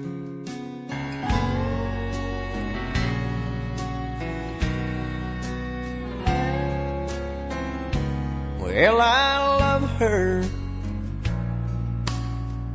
but I love to fish. I spend all day out on this lake, and hell is all I catch.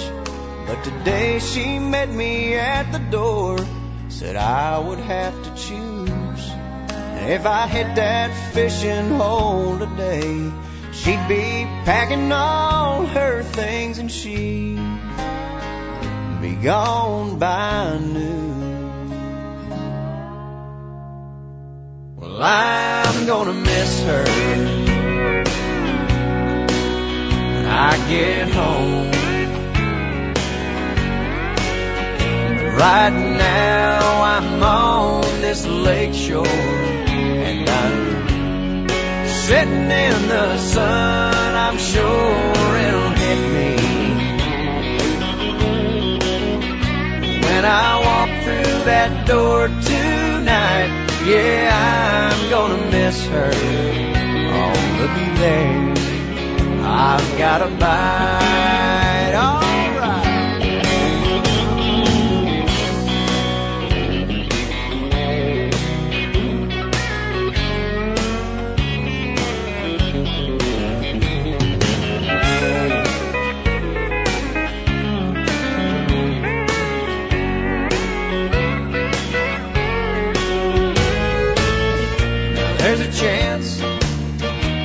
If I hurry, I could beg her to stay.